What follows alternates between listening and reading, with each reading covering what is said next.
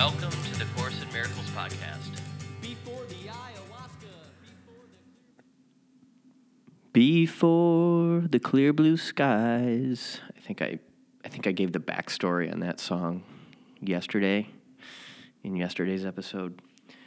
So I won't give the backstory again. And thank you all once again. We are moving forward with the God is lessons, lesson 45. God is the mind, with which I think and what it says is today's idea holds the key to what your real thoughts are. They are nothing that you think you think, just as nothing that you think you see is related to vision in any way. So, the today's idea holds the key to what your real thoughts are. They are nothing that you think you think. So your real thoughts are not what you think they think they are. I think is what that means. There is no relationship between what is real and what you think is real. Nothing that you think are your real thoughts resemble your real thoughts in any respect. So if I'm thinking, that guy sure is a jerk who cut me off on the highway today, that's not a real thought. So nothing real can be threatened, nothing unreal exists. Herein lies the peace of God. Nothing that you think you see bears any resemblance to what vision will show you. You think with the mind of God. Therefore, you share your thoughts with him, and he shares his with you. They are the same thoughts because they are thought by the same mind. To share is to make alike, or to make one.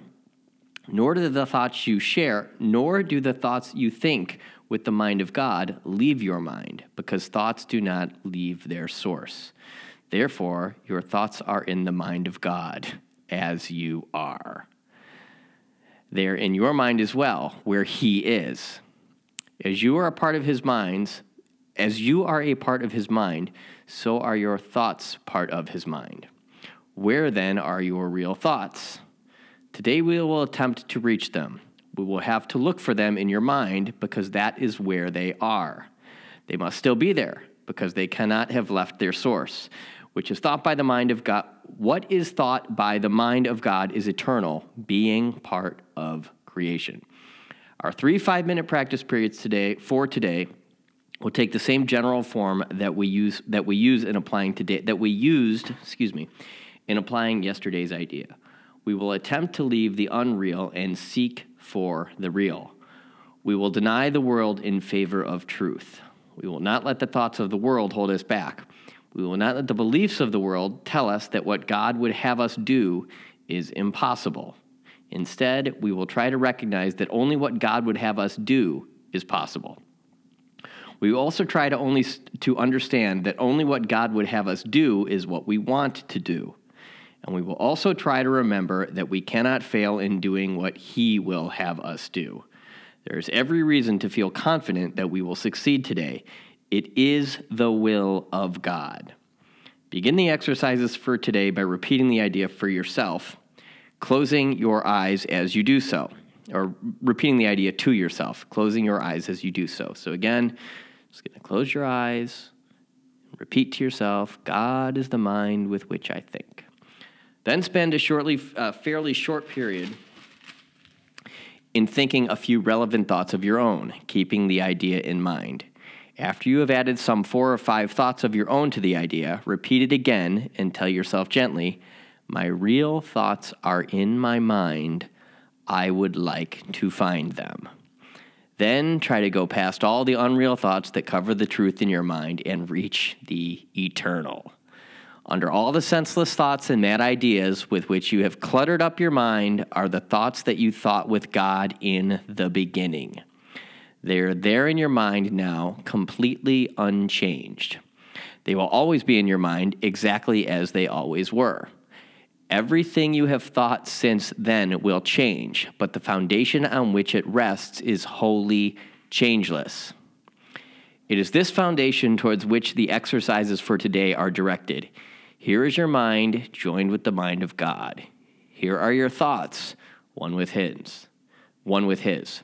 For this kind of practice only one thing is necessary, Approach it as you would an altar dedicated in heaven to God the Father and God the Son. I'll read that one more time. For this kind of practice, only one thing is necessary.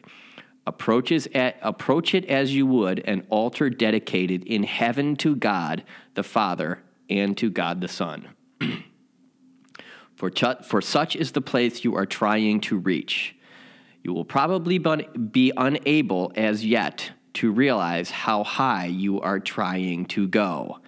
Yet, even with the little understanding you have already gained, you should be able to remind yourself that this is no idle game, but an exercise in holiness and an, and an attempt to reach the kingdom of heaven. In the shorter exercise periods for today, try to remember how important it is to you to understand the holiness of the mind that thinks with God. Take a minute or two as you repeat the idea throughout the day to appreciate your mind's holiness. Stand aside, however briefly, from all thoughts that are unworthy of Him whose host you are. So that would be like a, a thought unworthy of God would be screw that guy or screw that girl or I'm going to I'm going to get him back or I'm going to get her back or she sure did screw me over in that divorce or how could he? Or this guy really needs to drive or would this person in front of me with the stupid freaking pile of coupons at the checkout line hurry up? Those are all thoughts who are unworthy of him whose host you are. And thank him for the thoughts he is thinking with you. So, in other words, kind of like as soon as you catch yourself in one of those little ego tirades, you realize that that's not real. Those aren't real thoughts. Nothing real can be threatened. Those aren't loving thoughts, so they aren't real. Right? And so we're going to catch ourselves in that, or how I foresee this going for myself at least, is when I catch myself in that sort of a thing, stop, and then I thank him for the thoughts he is thinking with me right? So this is where it can get Course in Miracles e, meaning there's just all this. It's almost like word salad. It's almost like this scrambling of words or this scrambling of language. It's just it's it's so wordy. If you try to read the text, there are there are parts where you have to like read one sentence and let that sentence sink in. And then there'll be a second sentence that builds on the first one that you read, of, of which the first one is of vital importance. And you kind of lose sight of what the first sentence said or the first sentence in the paragraphs or whatever. And it's just, it just gets really, really dense. And you have to go back and sort of start over. And the last thing you want to do is to let this trip you up, trip you up and like deter you um, Ken Wapnick has uh, multiple videos where he talks about the the tricks of the ego. Like a trick of the ego would be I spent a whole I spent I read an entire page in the Course in Miracles text and I got to the bottom page and I realized I'd been daydreaming the whole time. What an awful Course in Miracles student I am. That would be a typical trick of the ego. The ego is ingenious at playing little tricks. The ego is ingenious in that it tells you to do something and then punishes you viciously for doing it. And the most extreme example of that sort of ego thinking would be alcoholism or drug addiction, where the um, the alcoholic you know goes to the bar gets drunk crashes his car through i actually know actually know somebody in recovery that did this crashes his car through someone's house like through someone's living room and and gets away with it basically this friend of mine got away with it there were no there were no cops. Like he somehow managed to not get arrested in driving through someone's living room, literally into somebody's living room through their wall. Um, went back and made amends to him like seven years later, and they were totally cool with him and forgiving, and they were appreciative, but they were also forgiving. And um, but then alcoholism, if you have the disease of alcoholism, you will just you'll go do that again. Like the like the first thing you do when you wake up from being passed out is go get drunk. And that is that's what's referred to in part as alcoholic insanity. Like it's like these horrible things keep happening every time I drink, and there's absolutely nothing enjoyable about it. And I am this completely insane human being who is destroying my life and the lives of all of those around me, and I can't stop. That's that's like the e- I was going to say that's the ego on crack. I was going to say metaphorically, it's also very literally, right? The ego on not on crack, but on alcohol, and the same could be said for any any serious addiction. I believe that we are all addicted to something, if not a myriad of things. I will tell you this much: it has been almost 16 years since I have had a drink of alcohol, and I cannot quit coffee. I I quit coffee for I think I did I think I did 30 days. Uh, somebody challenged me to go 30 days without coffee or caffeine and I pretty much obsessed about it the entire time. And and the day that the I woke up on that 30th day and I went to wherever it was. I don't think I went to Starbucks, but I went and I got like like a coffee with like like two shots of espresso mixed in with the cup of coffee and I slammed it. And I, I, I tell you what, I got, I got blasted. I got blasted off that coffee. So, point being, we're all addicted to things.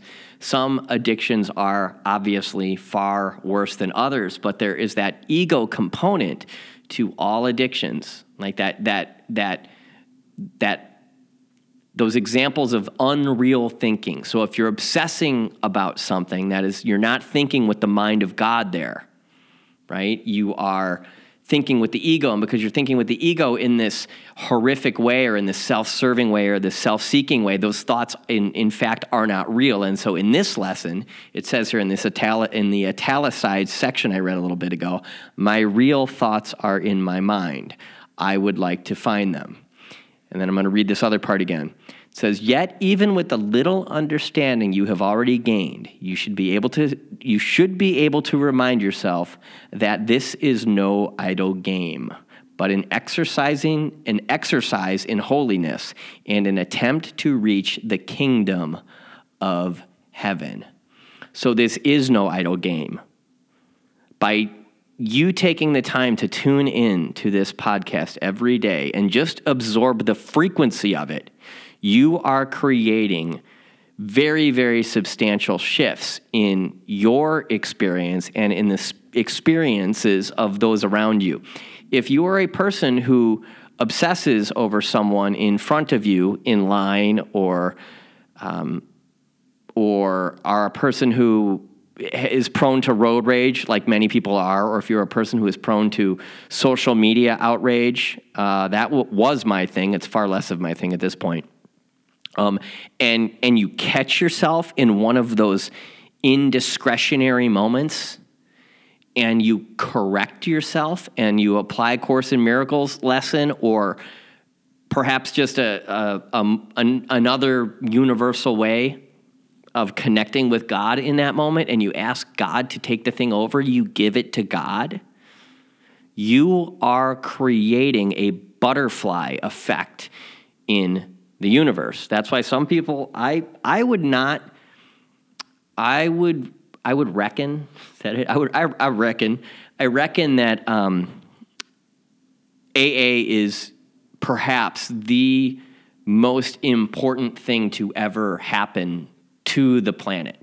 That could it would it would not be a stretch to put the uh, the creation of AA or the discovery of AA or the the manifestation of AA um, on par with the birth of Jesus Christ or the enlightenment of the Buddha. That's not that's not a stretch um, because what happens when one person finds their salvation or heals that dark spot in their soul, that has again a ripple effect in every single every single I don't want to say every single, but the majority of the interactions or a, a significant percentage of the interactions that person has with the universe moving forward are impacted or the those the the actions this person takes moving forward after being reborn reverberate out for all of eternity, right? And as does this, as does this Course in Miracle stuff. Every hair is counted. No sparrow falls to the ground. There's there's a there's a line. No sparrow falls to the ground un, uncounted or something. I can't recall. Go, Google is your friend. Again, um, but as that that all came from, um, this is an exercise in holiness and an attempt to reach the kingdom of heaven. We are not messing around here. Thank you so much again. Course in Miracles podcast, episode 45. God is the mind with which I think. God is the mind with which you think. I will talk to you tomorrow. Have a wonderful day. Bye bye.